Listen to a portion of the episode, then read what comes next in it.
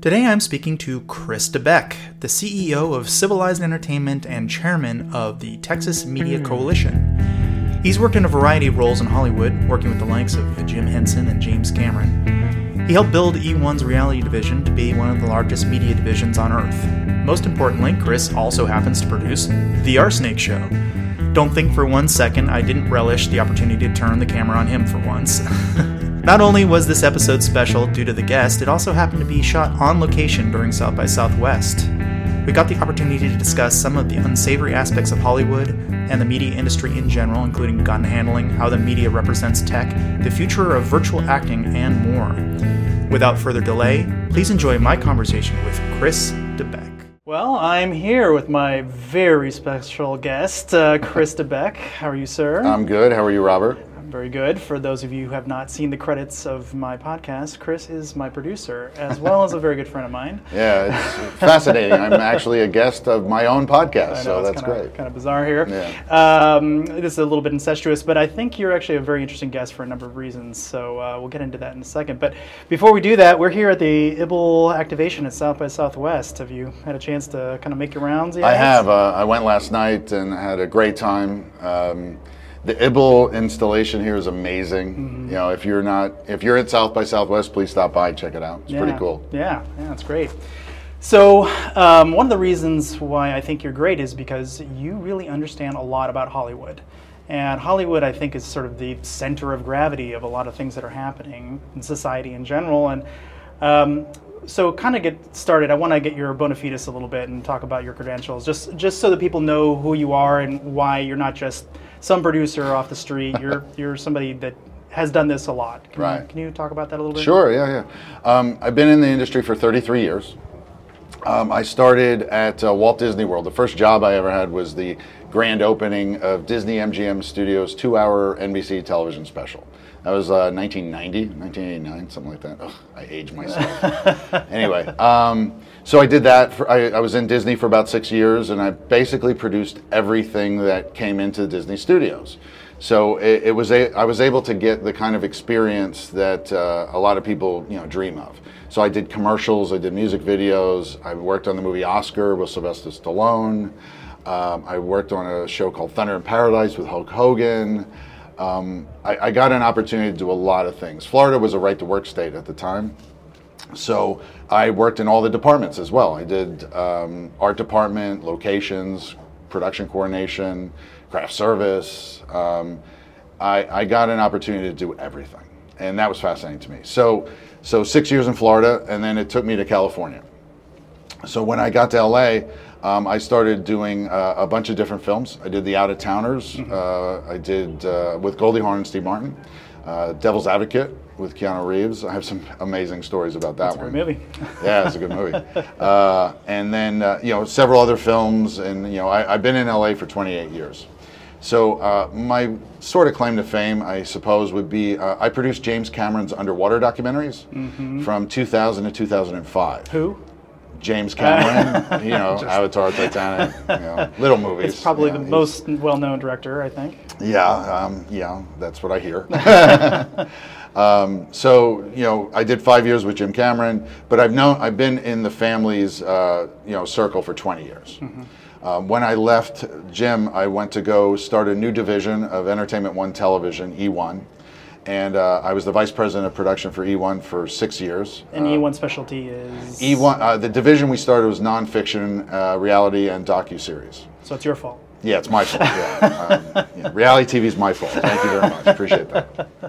Um, so I did that for six years, and you know, basically it was myself and Tara Long. Uh, we we were the only two that started the division, and then in the six years that we were there, we've created probably about 400 to 600 hours worth of television with multiple series like Growing Up Hip Hop and uh, you know Fameless with David Spade and you know there's know, there's a lot of Them. I'd actually have to read my own resume to tell you all the shows I worked on. Mm-hmm.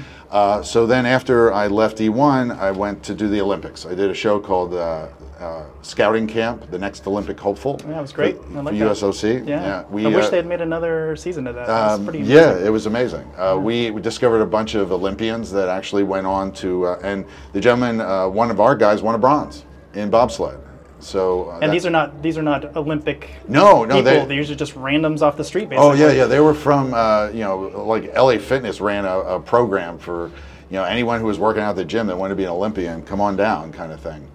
So we did. I did that, and then um, another couple of years of uh, you know various movies, reality shows, TV. Uh, but in 2019, I was the production executive on a movie called The Green Knight. Uh, Dev Patel, Alicia Vikander. That was a great movie. Uh, spent about five months in Ireland, and I, I have to say, Ireland is an amazing country. It's, it was one of the best uh, shoots I've ever been on my entire life. I bet. Uh, yeah. And also, it was just it was kind of an interesting. It added a lot to the aesthetic. You know, a lot of Hollywood they kind of they kind of put fog machines in instead of it just being a foggy Oh, well, day. No, the, the, the Green Knight was. Uh, we were there, and and actually, uh, a lot of production gets upset when it's raining. Mm-hmm. We were hoping for rain because pretty much most of the movie is you know Dev Patel with a giant axe on his back trudging through the marshlands of Ireland. Mm-hmm. So um, you know, we did, I did that, uh, and then I came back, and um, in uh, 20, let's see, what was it? March 14th, 2020, I was doing a show called Ghosted for MTV. So uh, on March 14th, they shut us down, and because of the pandemic. So uh, I, you know, March, April, uh, beginning of May comes, and uh, I get a call from uh, James Cameron's brother, John Cameron. John had a tech company called the Human Health Organization. So John said, Chris, you know, Jim called, we need PPE and we need testing for Avatars 2 and 3. I'm like, okay, let's do it. So I jump on board as a chief operating officer, and uh, we Jim, Avatar two and three were actually the first two shows that were up and running during the pandemic, and that was uh, May, June, July ish, uh, 2020. Um, then uh, the next client we had was Netflix.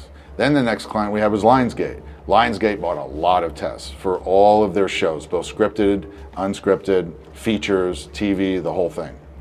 So now the Human Health Organization, instead of doing tech, had transitioned into uh, COVID, you know, protocols. And w- as it turned out, we were one of the top companies in all of uh, California doing testing, and we only tested Hollywood shows. So um, you know, we, my, myself and my staff were on set for at least 1,500 different productions, all kinds, commercials, nonfiction. You know, we did Apple, Netflix, Hulu, you know, everybody. So um, I have a, another, you know, I have a little bit more experience with dealing with COVID protocols. I imagine so. Yeah. So one of the cool things is now you and I have kind of had a similar experience where we both moved from California to Texas. Yeah. You're a recent. You're the you're the new transplant. You're the yeah, new guy on the block. Yeah. I, uh, I moved to uh, Austin, Texas on January 6th this year. And, and what, what first impressions? What do you, what do you think Um, so far? First impressions. First of all, Austin's a great city. Uh, beautiful people, great food. Thank you, thank yeah, you. yeah, you're welcome. you're a gorgeous guy. Uh, great food. Um, really, you know, it, it, it's like it's a big city in a small town, Mm-hmm. and I, I really appreciate that. And uh, you know, yes, I know there's traffic. But yeah, it's not like LA. So you know, I, I really enjoy that. Yeah, gas prices half the price in LA. I mean, it's like seven bucks in LA now. Yeah. But uh, I really enjoy Austin. Yeah, I noticed something kind of interesting when I moved here. Um, I actually noticed something similar when I moved from Southern California to Northern California. Northern Californians seem to think Southern Californians are kind of uh, all about who you know, whereas Northern California, it's more about like what you do. You know, you, it's like what Like you're talking Silicon Valley. yeah, yeah, in that area. Um, it's funny because when I moved to Texas, I had sort of the same kind of weird epiphany. It's like, well, Texas, there's sort of, everyone's just super nice, like incredibly nice, to the point where when I first started going out, like people would help me, and I just was sure they were trying to rob me. You know, like I was Yeah. like actually putting my hand on my wallet, like, uh oh, here it comes. it was a very bizarre experience. Yeah. But I think LA has got a kind of a bad rap about that. Um, it's so my my one claim to fame about this at all, and this this should show this is not a good story. Um, I was in a grocery store and uh, somebody had left their shopping cart in the middle of the aisle, and I'm like, "What asshole did this?" kind of thing. And it turns out it was John Corbett, and John Corbett behind me said, "Oh, I'm so sorry," and I recognized his voice before I saw him because I'd watched Northern Exposure. And I'm like, ah, I didn't even want to turn around because I knew who it was. And he turned around, yep, sure enough. And he's super nice and very gracious. And it, and it just occurred to me, like, I- these are people. These are normal people. Yeah. And, and I, I have no reason to think of them any different than I think of you or anybody else I might know. Sure. But I think a lot of people in Northern California look at Southern Californians as sort of this weird collective of who you know and not who you are. Right. Like, what, what's your experience? Well, I mean, you know, 33 years in Hollywood, you know, you, you learn a few things, I suppose. And, uh, you know, it is all, you know, I, I won't say it's all, but it's who you know. Sure, it's called networking. Um, but you also have to do a good job, too. I mean, Yeah. uh, I used to have people ask me, what kind of producer are you? And I'm like, what? I, he's like, well, yeah, what producer are you? I'm like, I'm the one that works for a living. I, I come in before everybody else and I leave, you know, I, I'm the last one to leave. Um, for years, for about 15 to 20 years, I'm a line producer. So a line producer, for those audience that doesn't know what a line producer does, um, you have above the line, which are directors, actors, writers, you know, all the creative, and below the line, you basically have the crew, the camera, the grip, electric, sound there's a line in the budget that is basically you know separates the above and the below. The line producer is the line. So I, uh, even though that it's not technically a creative position, uh, I'm not technically crew either, but I have to manage both. So budgets as well as personnel issues. Personnel, vendors, budgets, insurance, legal, all of it. You know, I, I am basically You're the CEO of the project. yeah, the, yeah, pretty much. Yeah. Yeah. Okay. I mean, the director is, well, maybe, the, yeah. Well, uh, however you want to frame it, that's fine. I don't want to get you in trouble with director friends. No, that's all right. That's all right. Yeah, they they question that. So, what does it take to be successful? I mean, you've had a very historic career in many different ways, but someone just getting started in their career, you know, maybe they're an intern, maybe they're working the camera, maybe they're trying to work their way up and get into Hollywood. What what does it take to actually be successful from the ground up? Um, well, personally, I, I can speak to my, you know, what I've done is uh, it is networking, and uh, I used to tell, uh, you know, up and comers. I was a, uh, I used to guest lecture at UCLA Film School, USC Film School, and I taught to the graduating class, and they would want to know, well, what's it like out in the real world? Well, I, I would basically start by saying, you know.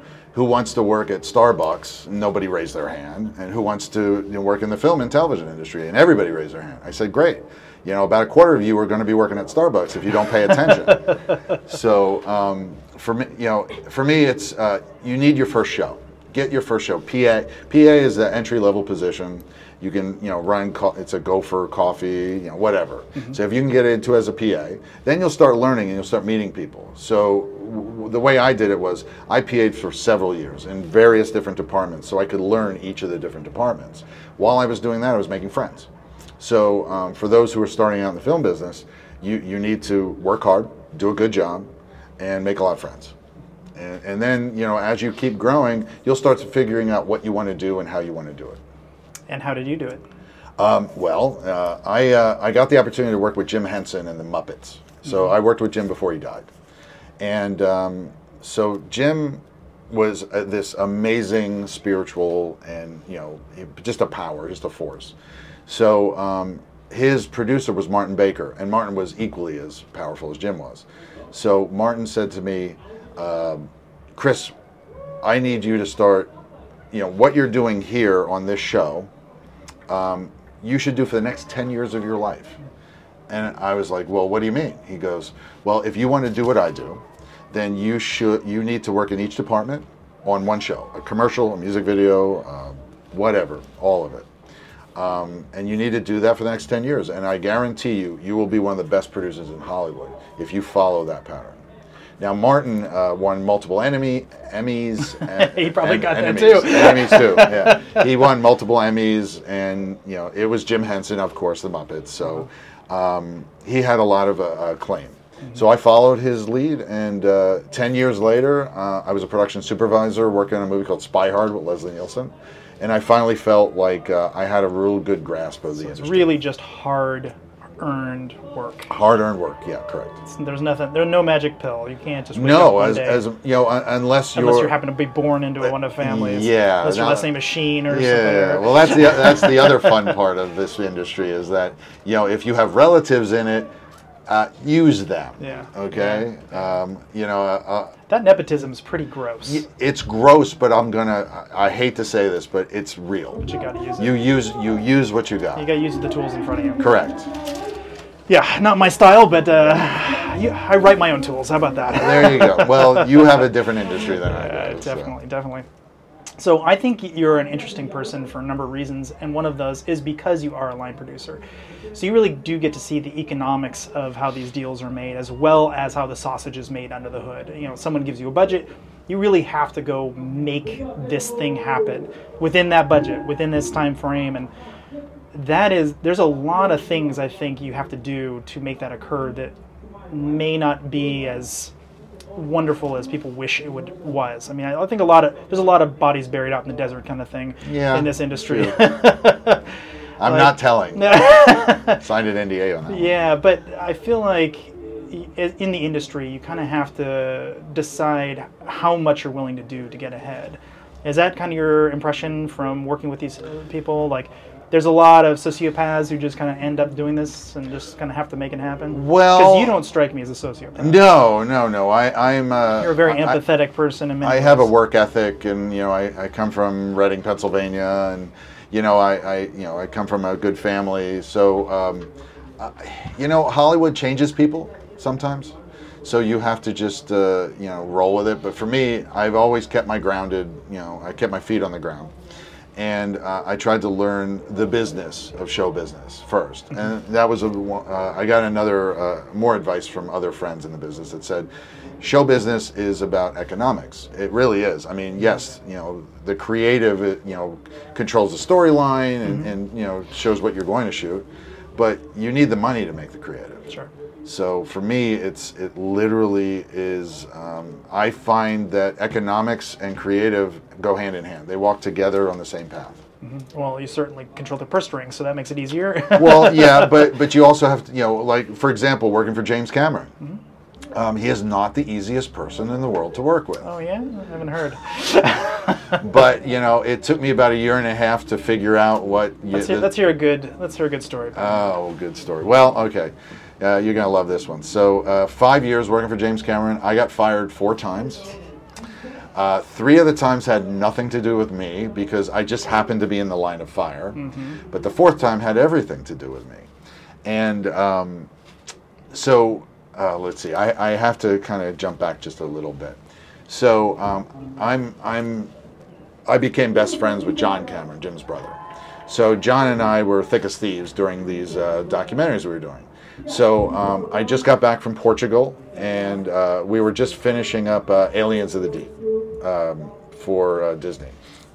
So I got back from Portugal, and um, actually, no, wait, it wasn't Aliens. I apologize. Uh, see, this is my resume. Yeah, I, I, I, you know, everything kind of just blurs into one year. You know.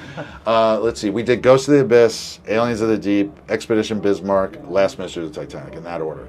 So we just finished Ghost of the Abyss, and I was coming back from Portugal, and um, I got a call. I got a message on my answering machine, which we had answering machines back then, and it was John Cameron saying, "Hey, Chris, give me a call." I said, "Okay, great." So I pick up the phone. I call JD. We call him JD.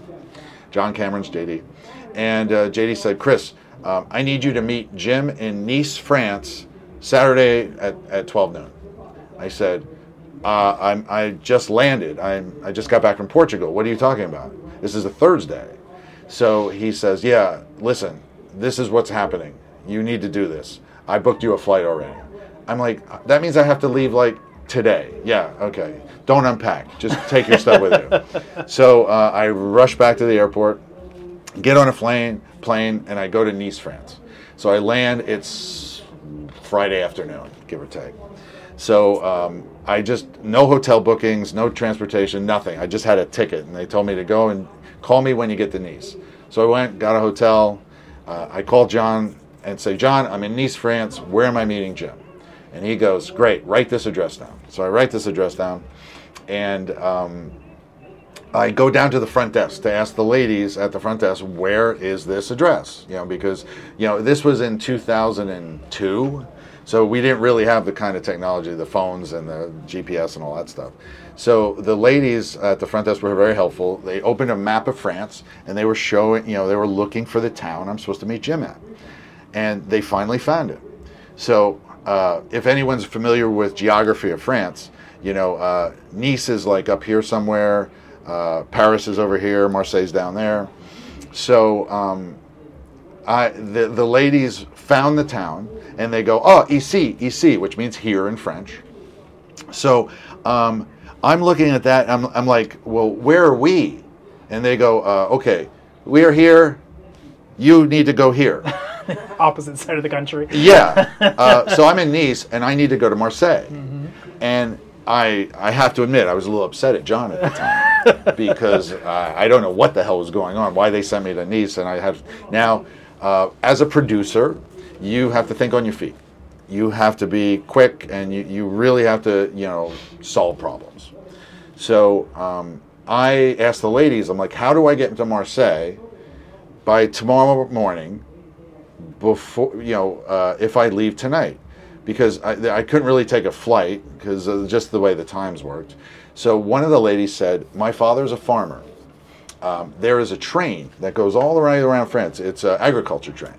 And she said, I can get you on that train. It leaves tonight at 11 p.m. I said, okay, great, put me on the train. So uh, I grab my stuff and I go to the train, and uh, it there's one car for farmers. It smells like cow shit, chicken shit. It's got feathers all over the place, and they they don't have seats. They got wood benches. So um, so I'm on the train and I'm going around Nice. It takes about eight hours to get all the way to it down to Marseille, and it's horrible. I mean, it's it's July. I'm sweating. It, the whole thing smells like cow shit. So uh, I see the sunrise in Marseille, and that's gorgeous. So I get there. I uh, I grab a cab. Only one cab out in front, and that we take the cab, and I show him the address, and he goes, "Okay, no problem." So he takes me to the address, and it's a feed mill for animals, and I'm like, "This can't be right." So we're driving around, driving around, and it keeps taking me to the same address. So the town had a little kiosk that said visitor center. So he dropped me off there. I get on the phone. It's the middle of the night in uh, L.A. And I called John. I said, John, I don't know where I am. I'm, I'm here, but the address isn't. It's a feed mill. I'm in the center of town. Can you? What do I do? And he literally says to me, "Okay, great. Jim will be there in about an hour," and hangs up.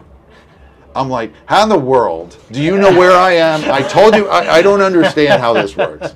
I mean, I didn't. I was just beginning with the Camerons, so I didn't really kind of get how they functioned. So I waited around, and literally, a 15 passenger van pulls up, door slides open. Jim, Suzy, his wife, three kids. Jim looks at me and goes, "Hey, Chris, how was your trip?" And I'm like, "Fine, Jim." so I get in the van. And uh, first of all, with Jim Cameron, you keep it very quick, very short, and to the point, and try not to add any more words that don't need to be added. So I jump in the van, and uh, I'm sitting there next to uh, Josie, uh, Jim, one of Jim's daughter, little girl. She was like 10 years old. And Josie starts going, she's like smelling me. I mean, I smell like sheep shit. I, I, I've been just riding a train for eight hours, you know, rolling around in that stuff. So, uh, and then Suzy slaps Josie on the arm and says, "Stop that! Don't be rude." And he's, "Mommy, he smells." And Kids I- are honest. yeah, yeah. So we we go back to that same feed mill, but there's a road behind the feed mill that I didn't see before. Uh, they open the gate, they go in, and Jim is nudging me in the shoulder, going, "Wait till you see. Wait till you see." And I'm like, I don't know what the hell I'm doing here because no one told me what I was doing here. I was just meeting Jim. So we go in the back, we get to a warehouse, they open the door of the warehouse, and Jim is like a child, you know, he's like opening his presents. He's like, wait till you see what we got, wait till you see what we got. So we go in, and I look at a warehouse as big as a Costco. And there are two submarines, there are four boats, four trucks, and shelves and shelves and shelves of, of underwater deep sea diving equipment. Jim looks at me. Now, this is the first time I have seen the two submarines, all the equipment, all this stuff. or, or even knew they existed. Even though they existed, no, you know, John gave me, you know, John gave me no information. So I, uh, you know, uh, Jim looks at me and crosses his arms and says, "So, how long is it going to take you to ship all of this stuff back to my ranch in Santa Barbara?" And I'm looking at him going, You know, I'm your production manager, right? uh, I didn't say that. Uh, you never say that to Jim. I did not say that. But in my mind, I'm like, You got to be fucking kidding me. Really? So, uh, again, knowing what I know about working for uh, James Cameron, Sure. uh, I said to him, I, I, I put my hand on my chin and I was like, you know what? Can we walk around so I understand exactly everything's in here so I get a better perspective of this? Jim respected that. He goes, Yes, I understand why you're doing that. So let's do it. So Jim's showing me all this stuff. And the whole time I'm walking around the warehouse, all I'm saying is fuck, fuck, fuck, fuck. I don't know what to do. I don't know what to do. Oh my God. Oh my God. What the hell am I going to tell the guy? So we do this for like a good hour, hour and a half. And then uh, I we go into the office and, and Jim goes, so, so what do you think? Now, for me, I, I was like, I try to get as much time as I need. So uh, I told him eight weeks. And he looks at me and he slams his fist on the table and says, Eight weeks? You have three. I'm like, Okay. so now you have three. So I'm now at three. anyway, that's the that's James Cameron. I mean, you know, I I actually did it. I got it done in three weeks. But all right, getting back to how I got fired. This is how I got fired. So I did everything by the book. I mean, I it was it was the way it should have been done because I had to deal with Interpol, I had to deal with the FBI, CIA, I had to deal with naval intelligence. You know, there's a lot of different people I had to deal with. So I figured it all out. Um, before that, uh, Jim sent me, he gave me a 13 page manifesto on how to ship the subs. He had written this up already. You know, and he just handed me, he, he said, follow these instructions and, it, and we'll take care, it'll be done. I'm like, okay, great. I didn't, I looked at page one, I'm like, yeah, that ain't gonna work. So I basically put that in a folder and I said, you know what, I'm just gonna do this the way I need to do this. I figured it all out. So I, uh, so Jim calls me and says, "Hey, how's everything going? Are you on schedule?" I'm like, "Yep, yeah, we're on schedule. We're on time. Everything's loaded, ready to go." Did you follow my protocols? I said, "Well, Jim, unfortunately, uh, there was a lot of things in your protocols I couldn't follow because of certain, you know, legal rules and this, that, and the country of France, and et cetera, et cetera."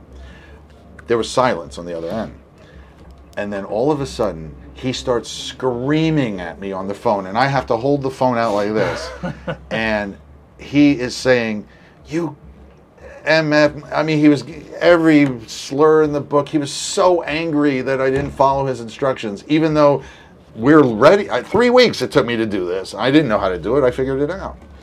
Um, and then uh, he rips the phone out of the a wall, throws it through the window of the office, runs out of the office, gets in his uh, car, and starts doing donuts in the parking lot. I found this out later because Andrew, his producing partner, told me what happened. Um, and then uh, the final uh, call, the final words Jim said to me were, "Burn your passport. I never want to see you back in the United States again."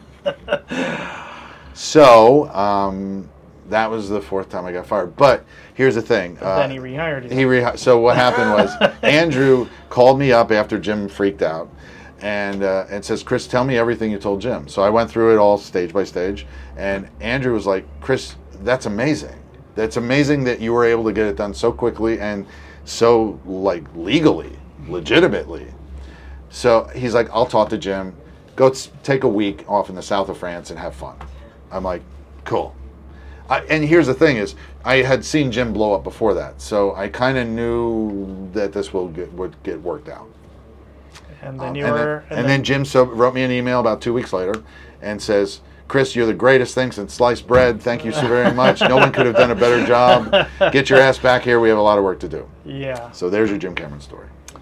So why don't you tell a quick story about how you and I met? Because I think that that's sure kind of dovetailing into the actual of conversation course, here. Of course, um, you know. This is just your bona fides. This Th- is leading are, up to. I know. I was going to say, wow. What's, okay, good. Um, so uh, I was a vice president of production at E1 and um, Robert came in with Jeremiah Grossman and another fellow named Joe, and they were pitching us a reality show about hacking.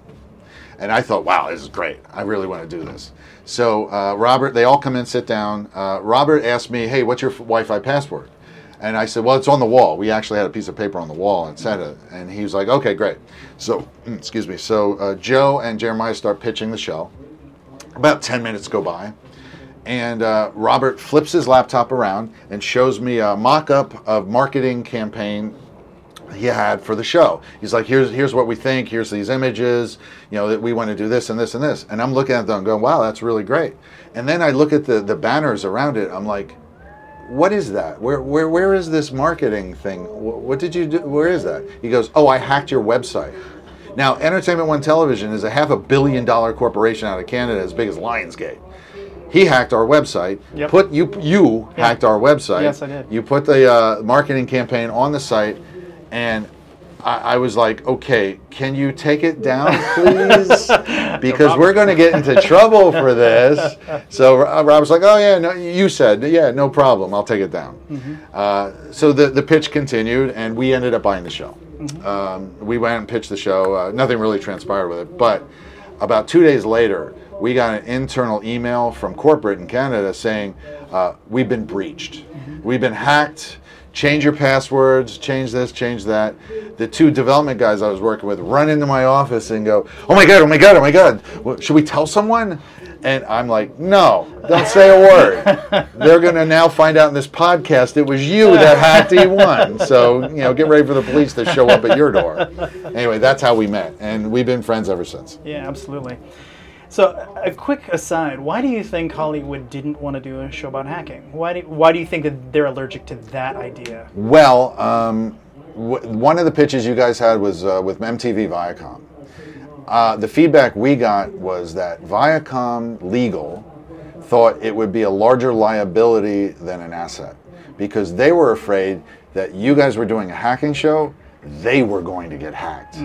Just because that's kind of what you guys do. You like messing with each other. Look What happened to Sony? No, yeah, look they- what happened they- to Sony. exactly. So you guys keep messing with each other. So that's basically the feedback we got. I mean, everybody loved the show, but I believe they were all afraid of what it meant legally. I think that's really kind of a, a travesty. Yeah. Um, because I think the show might have been good or might have been bad. I don't really care about that part. But the fact that Hollywood's afraid to take chances is almost the opposite of what you'd think. You think Hollywood's all about pushing boundaries and exploring human conditions and this next Well, when it comes to the story that's made up, sure. but when it's in real life, oh no, it's called risk assessment, my friend. Okay, I'm going to let that one go. So that's right around the time that I met John Cameron as well. Um, and I did a little work, uh, kind of a virtual CISO role with him. Uh, for those who don't know what that is, uh, Chief Information Security Officer.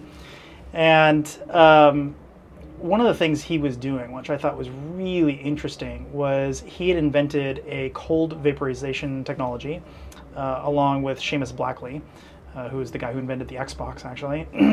and the cool thing about it is, uh, for those of you who don't know anything about vaporization, the difference between smoking and vaping is really just comes down to how fast the molecules are moving around. So if you're if you have two molecules and they're heated, they're moving really, really fast, they can hit each other. So they can start off as something fairly benign, and then they turn into 10 things. Those 10 things hit each other, those turns into hundreds of things. So you might start off with something really relatively benign, like a tobacco leaf, end up with hundreds or thousands of different chemicals.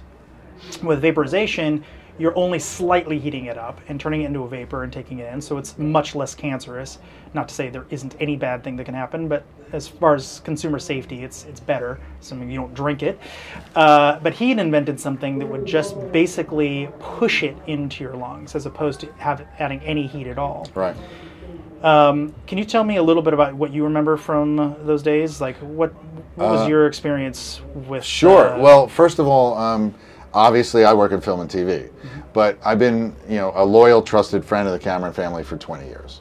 So when John brought me in to help uh, with the vaping and technology, and, and me personally, I, I said to John, you know what, I'm not interested in vaping, but I'll run your company if you want me to. So that's kind of how it all started.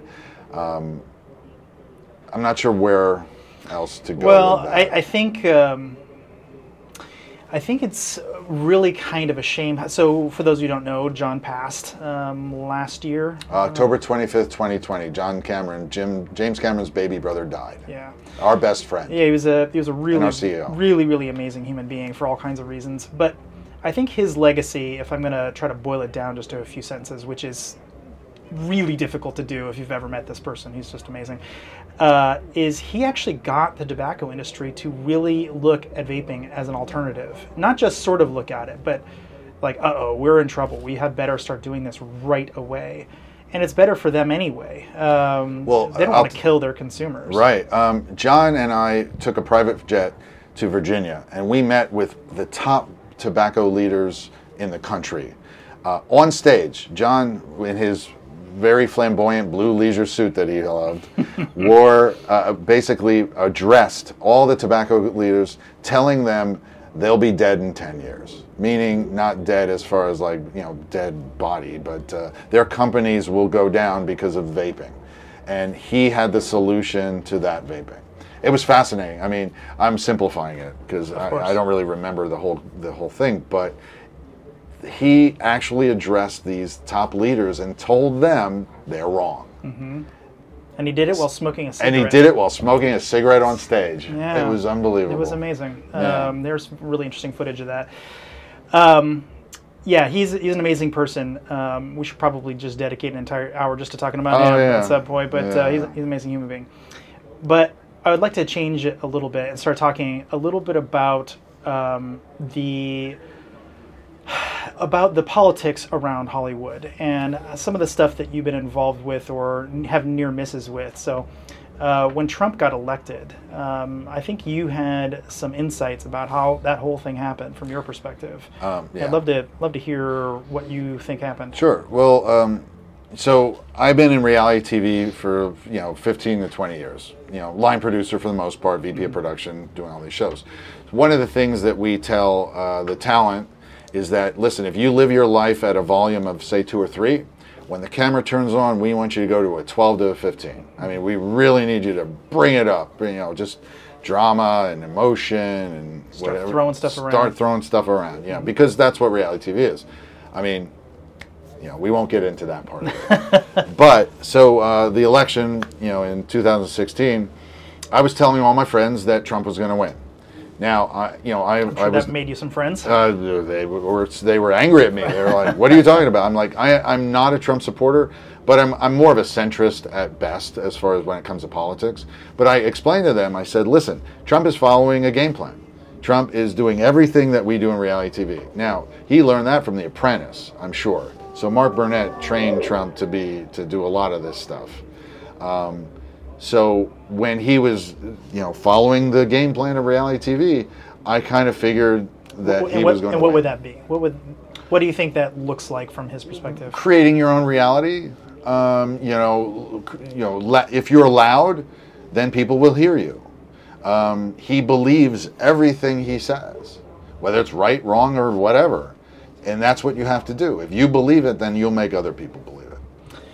I heard a rumor, which I tend to believe, that he actually intentionally finds enemies. Just any old, doesn't really matter who it is, just somebody who will fight back, so that he can get a lot of earned media without having to pay anything for it. Yeah. Does that sound? Is that part That of the playbook? That sounds about right. Yeah, totally. I mean, again, anything that you can do to cause drama.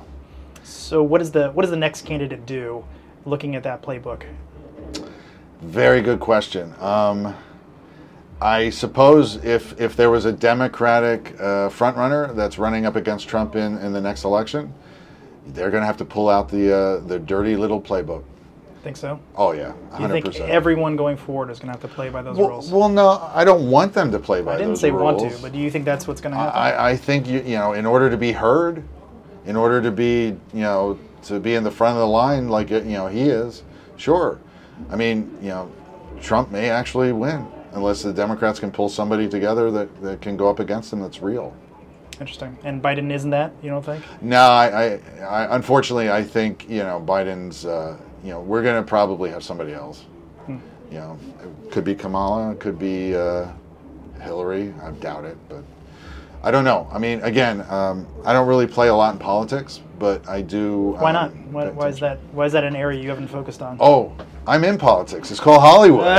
Different kind of. Trust me, it's different kind of politics, but you know, I mean, listen, I, I have problems focusing already, Mm-hmm. so I just want to focus on my lane. All right. So, speaking of uh, politics of China in Hollywood, um, there's been a lot of really interesting things that have happened where China has said you have to have certain types of characters in your movies. You have to remove certain types of characters from movies.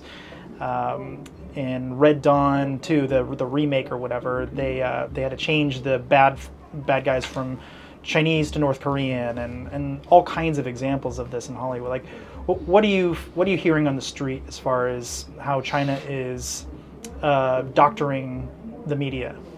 First of all, it's about economics. Okay, again, it's about money. So uh, China controls, you know, a billion people, and the, the airwaves and what they see and how they see it. Um, it's a communist country, so they they do what they do, and they're allowed to do that. Now, uh, how Hollywood has to deal with that is that um, we censor ourselves based on what China asks us to do. Um, so you you won't see certain movies in China because of that censorship situation. I heard they only allow 34, I think, movies per year from the United States, and maybe that's even gone way down since then. Not I'm not sure of that number, Uh-huh. but um, if you know if you if the if the U.S. Hollywood made a hundred movies a year that showed how great China was, you'd have a hundred movies a year. It wouldn't matter how many, as long as you don't uh, insult the Chinese people and the government or or change that you know what they're trying to do. Then you know we you do as many movies as you want. I have a deal right now that I'm uh, trying to work out with a Hong Kong-based media company, and uh, this we are going through every single script that we have, trying to find the one that is the best suited so it doesn't offend anyone in China. Now we're at Why are, why are Chinese citizens so easy to offend? What what is No, it's not the citizens. It's the the government. Of course it is. You know, listen, what's happening in the Ukraine is the worst thing I've ever seen in my life. I mean, it, it, uh, I'm scared shitless about all this. Um, I worked with Russians, working with James Cameron from 2000 2005 on the boats? on the boats. The Ru- it's a Russian ship. Uh, Mstislav Academic, academic, excuse me, I can't pronounce it right. Academic Mstislav Keldysh is the largest science vessel in the world, and it's Russian. Now, at the time, those guys were awesome. Those were all of our friends. They were normal people. They put on their pants, jeans, shirts. That you know, they were just normal, everyday folks that don't give a shit about politics Very blue collar. very blue collar, you know, science guys, don't care about politics. All of them, most of them hated Putin anyway. But um, you know, I'm I'm I'm I'm on a tangent. Bring me back in. well, so how, how does this relate to China? Oh, China. Yeah, that's right. Sorry about that. No problem. Um, again, it, it's about censorship, and it's you know it's about what the Chinese government feels is good for their country, and we censor that. So how do we? What would a perfect Chinese movie be these days? Like, how, how would you doctor up a movie to be pro-Chinese? What would that look Um, like exactly? No, I well, I mean, just look at uh, Characters and Well, yeah, uh, Mulan. It's a Chinese character, and it has to deal with a, a woman, you know, battling the forces of evil.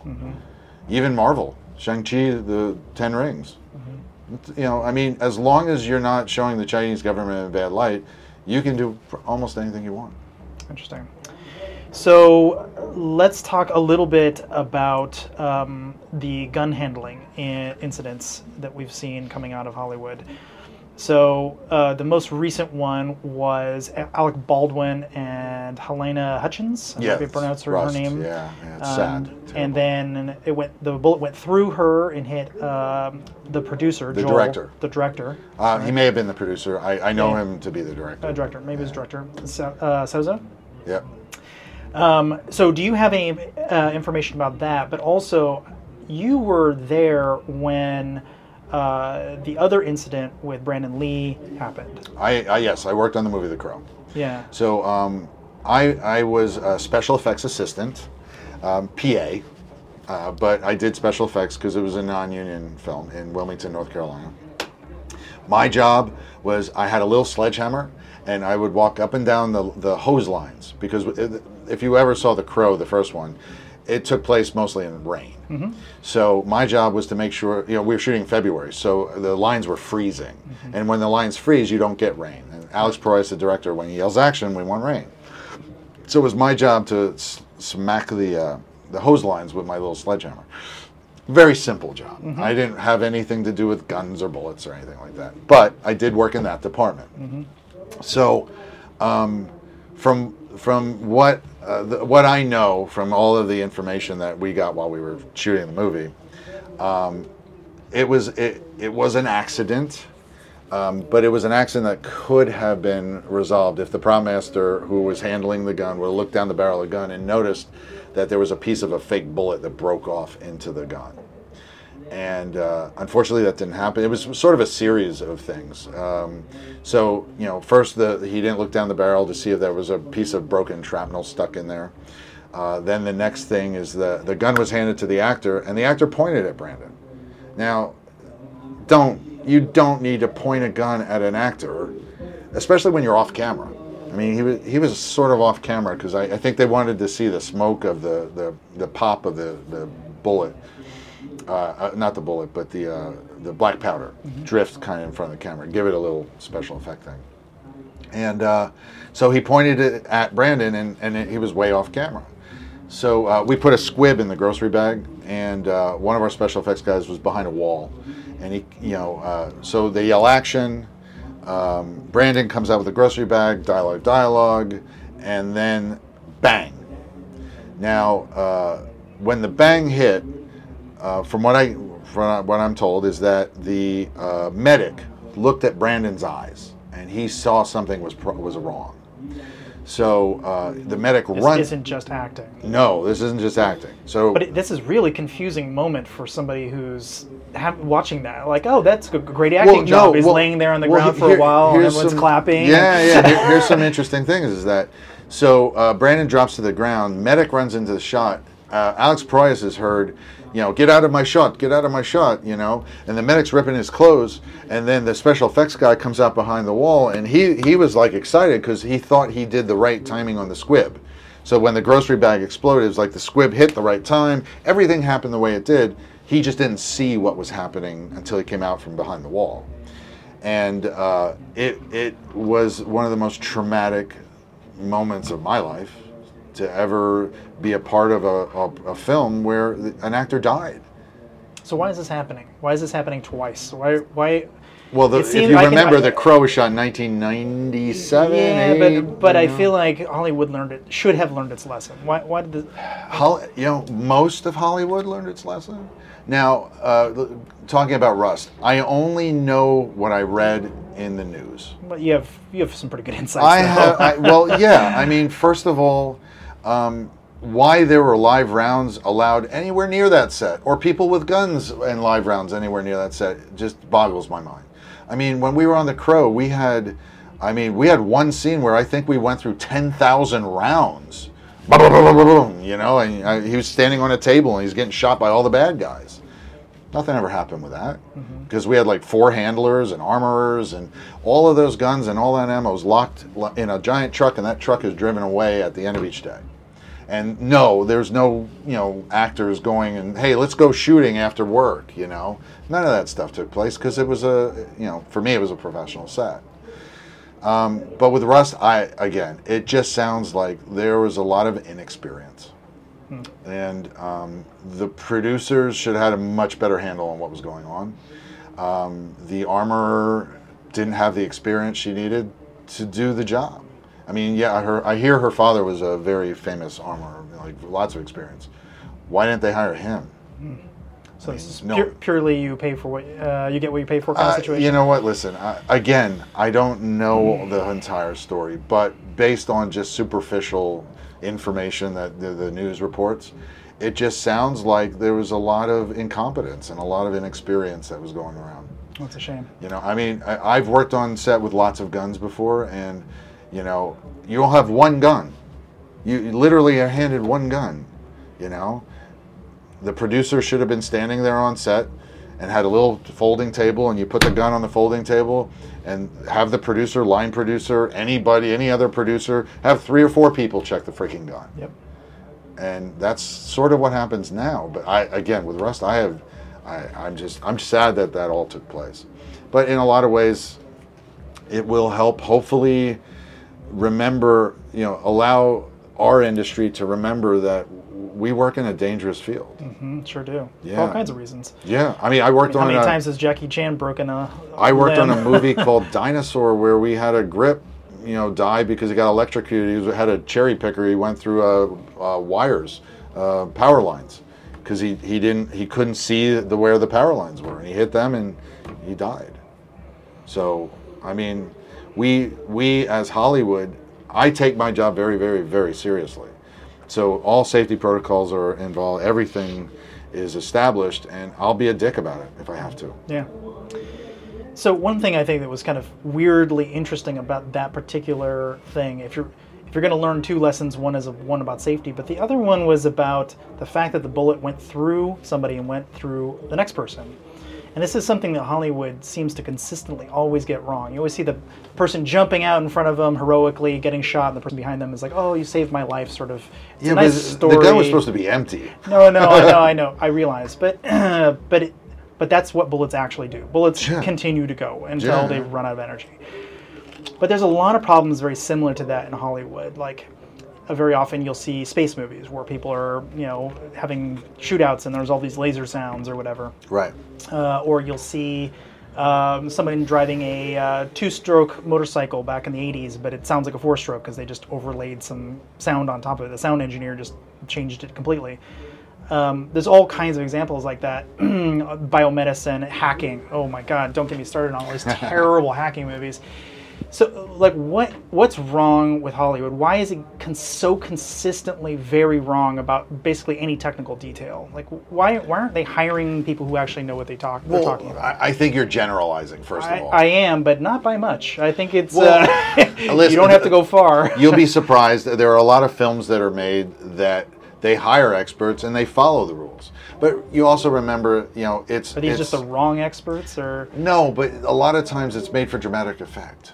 A, lot of times it may, you know, this pen may be black now, but you know what? For the movie, we're going to make it purple and blue. But it's supposed to be black. It doesn't matter. We're it's it's what we're doing. Is we're doing creative uh, changes to it, and most of the time, I do think Hollywood, you know, does try to follow most of the some of those rules. I realize I'm an outlier, but I find a lot of those movies to be kind of unwatchable in a way. You know, it's like I Well. really have to suspend disbelief, like You do, yeah. significantly though. But I think You watch a Marvel movie lately? I mean, Well, yeah, but that's a little different. I mean, that's like supernatural. Okay, I can the metaphysical or supernatural. I, I can Right. I can suspend disbelief for the purpose of that. But I mean, do guns suddenly get worse in this universe? Like, what happens? Well, all right. So maybe there, there are some other reasons that could be too. Is Mm-hmm. that um, if you're doing a low budget movie, maybe you can't afford to hire the exact expert, so you do screw up a few things. Mm-hmm. Um, maybe you don't have enough m- money in the budget to hire the right sound people to actually go out and create the exact sound you're trying to do. Mm-hmm. When we did Expedition Bismarck for Jim Cameron, uh, we hired a sound company, which, by the way, won the Emmy for sound, best sound in television on that show. They went out and they literally recreated every single sound in Expedition Bismarck. When you watch that TV show, the sound is exceptional beyond you, anything you'd ever imagine. And uh, so, going against what you're saying, they took the time and we had the budget to go out and make the sounds real. So and it the just rest of the time, there's just somebody clanging Well, in a just- basement somewhere. pretty much but no i mean listen again it depends on who you're working with who the producers are how much time and money they want to spend to make it as accurate as possible and sometimes you don't have to because well it's make believe for the most part Yeah, got it. So, one thing I think is kind of interesting is there's been a lot of really bad controversies coming out of Hollywood, specifically the actors, and it's all kinds of random things, often sexual, but it could also just be some racist comment or whatever. I want to know how seriously, if at all, the people are starting to look to where the future. Because I'm not so interested in where we are almost ever. I'm always trying to think of where things are going. I just don't see a world where we have actors and actresses anymore. I, I think they're to go away. Not because people don't like acting and and uh, and showcasing their skills or whatever, but they're a liability. So from the business side, because you're a, you're a line producer, you can see the, the the pros and cons of this. If I told you I could create something for a tenth the cost of the actor's fees, and you could you shoot hundreds of movies with this character over and over again, perfect sound, looks picture perfect, uh, but got a great voice. You know, not a real person, but doesn't really matter in all shapes or forms. It's never going to do anything that you didn't write it to do. Why wouldn't you say, you know what? We should probably start moving in that direction, just getting rid of the traditional actor and actress.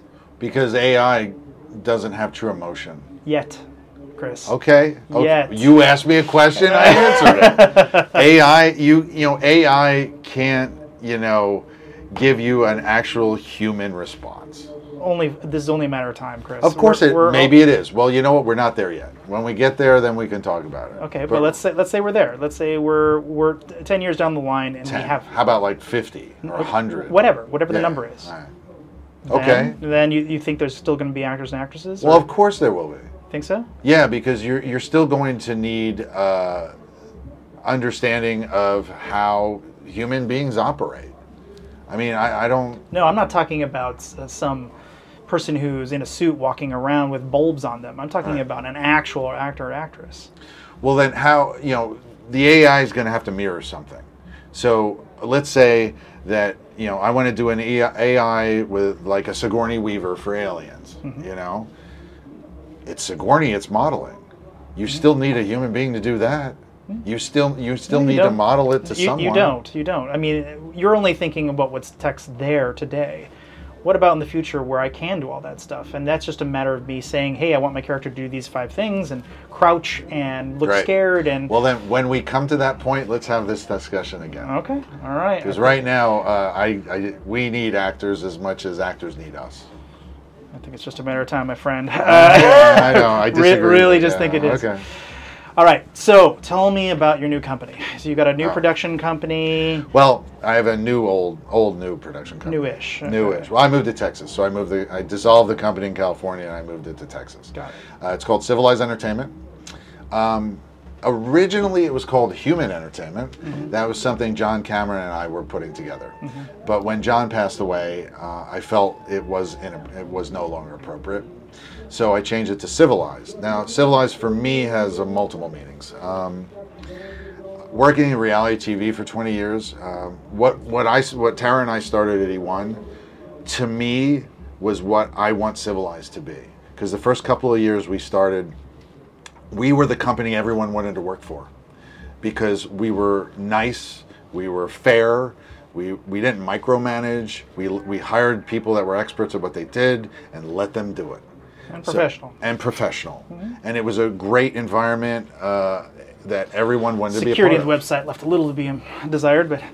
well, now that wasn't my control. I, I, I had my own division I had to deal with. So, but for me, civilized entertainment just doesn't mean like we're we're doing. You know, my goal is to do projects that deal with science, technology, health. Historical, medical. I mean, you know, I, I want to do things that can contribute something to the world. excuse me, entertainment. Absolutely, I want it to be entertaining, but I also want it to, to be somewhat meaningful in, in some capacity. Mm-hmm. Uh, in addition, you know, so it's two twofold. You know, I'm going to do meaningful content that mean that will you know propel the human story forward, but I also want to provide a safe working environment and a fun working environment and a professional working environment and, and something that has good energy about it. Because to me, civilized entertainment is the company everybody wants to work for. that's great. So you have a new coalition you're building as well. Oh, I so moving to Texas. Um, I I love. I stay busy. I can't sit still. I have to stay busy. So um, I reviewed the uh, Texas uh, film and television tax incentives, and well, for the most part, there are none. I mean, they have low caps on everything, and you have to go through all these different, jump through a lot of hoops. So, in a lot of ways, a lot of productions don't want to come to Texas because, technically speaking, you know, in their view, they don't have the kind of credits that are necessary. So, uh, I'm forming the Texas Media Coalition that is going to take a look at uh, restructuring the entire uh, Texas Film Commission uh, tax incentives. Um, I've done many movies in many states where we did um, where we stru- we didn't structure, but we use their tax incentives and they work. They work great. So I was going to cherry pick basically all the best things about several states across the country and try to mold a new and different tax incentive program for Texas that doesn't take away money for, for social issues, that doesn't take away from money from, let's say, occupancy tax, but that will actually generate more business for the state of Texas and bring more business into the state of Texas. And keeping the tax incentives that we're generating from the film and television industry, giving those tax incentives to Texas businesses. So in a way, it, it's just generating more for the state of Texas. And and so describe why it's so important to have these. Like what what's the difference between having them and not having them? Well, it, it's economic development. Um, you know, I, I'm going to. I'll take you out of the country for one second to Ireland. Uh, we did the Green Knight in Ireland, and Ireland probably has the best tax incentives in the world. It's like somewhere between 32 to 36 percent cash back. So if you have a, a budget of 10 million dollars, they're going to write you a check. You know, depending on how much. You know, if let's say you spend the entire 10 million dollars, you're going to check get a check back for like you know three million bucks and they do it. It worked. We learned that on the Green Knight. I, that's part of the reason why I felt the Green Knight was one of the best movies I ever worked on, because e everything just worked like a machine. It was amazing. So uh, obviously, in the U.S., we have a lot more complicated issues than that, but we shouldn't. I think I can figure out a way to move money around and call it soft dollars and keep all the money in the state, but then generate more business and bring it into the state. Um, I'm still working that out. yeah. So who's interested in this? Who who are you talking to? A film commissioner? Like who? Uh, I'm talking to. I basically have spoken to all the film commissioners in the state of Texas. You know, Houston, Austin, uh, San Antonio, uh, the actual Texas Film Commission itself, um, and one of the places that I'm going to is oil and gas. I have some relationships with some very large oil and gas companies in Texas, so I want to go to them with a proposal to somehow keep it all in the state. And it'll propel film and television as well as you know just business. You know if, if i can sell tax incentives to a restaurant that you know instead of I, I can't even really even get into it because I, I don't know enough about taxes and the way the tax structure is in Texas. That's what I'm learning. A lot of property tax. A lot of property tax, but but I'm learning how to do that, and I'm going to see how that incorporates into the little program I'm creating. So how do people support you? How do they get behind this or get behind what you're doing? Well, um, how they how do they find you? I, you know, civilizedentertainment.com. It's real simple. Um, we have an email address, civilizedentertainment at gmail. Uh, you know, send me notes. Uh, we're looking for endorsements from uh, corporations, companies uh, that we can generate, uh, so that I can I can help your business with whatever taxes you're paying, uh, by bringing in more business from Hollywood, and, and just keeping everybody busy. I mean, that's why I, I have a problem sitting still. So I want to keep myself busy, and I also want to work. You know, if you know, uh, if I can create more jobs here in the state of Texas for you know film and television, then I will.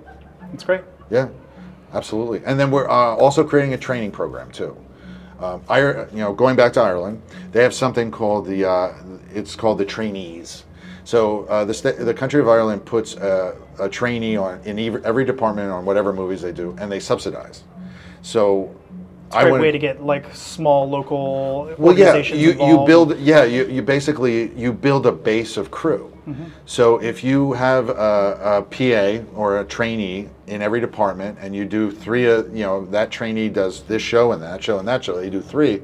After the third show, then they get accepted into the union, and now you just build your base, Mm-hmm. you, and that keeps going and going and going. Ireland can shoot like you know 100 movies if you want all around the country because they have a very large base of crew. Right. So if we can try to do something like that with Texas, like say the universities, use all the university film and you know television programs that they have, and incorporate them into the training program when they graduate. There you go. It's a great way to get a lot of local businesses involved as well. Oh, they- absolutely. it- well, it, it comes back to them. You know, now they're getting stuff shot in their city, and the, their kids are Sure. involved in the program. Well, um, I want to bring up one thing. I, I got a question from an IBL follower Uh-huh. that said, "What are the current COVID protocols now dealing with Yeah, our industry?" yeah, yeah. Well, currently they're they kind of are still the same. They you know the unions sort of dictate what those are, um, and they really haven't changed all that much. They still do rapid testing. They still do masks. They do PCRs depending on what is a requirement from each studio, from each network, et cetera. and this is mostly insurance related, I'm sure. Uh, well, it's COVID related. It's health related. We want to keep everybody safe on set. sure. So that's kind of uh, where uh, the business is now. But I hear by the end of April, the unions may be changing their, their tune a little bit, which would be good. Great. So, Well, do you have a social media profile that people should follow you at? Uh, civilized uh, Facebook, civilized Twitter, civilized all that. You know, just Great. look civilized. It's at civilized, I think. Actually, here I'll look at my card. How about that? I'm, I'm not the best social media guy. Yeah, Facebook is at civilized. Twitter's at civilized. okay. Instagram is at civilized entertainment. All right. Well, thank you so much for coming on the RSnake Show. I really appreciate it. Both uh, this conversation as well as your help with producing the show. Thanks, Thank Robert. so much. Yeah, appreciate, Appreciate it. it. Thank you.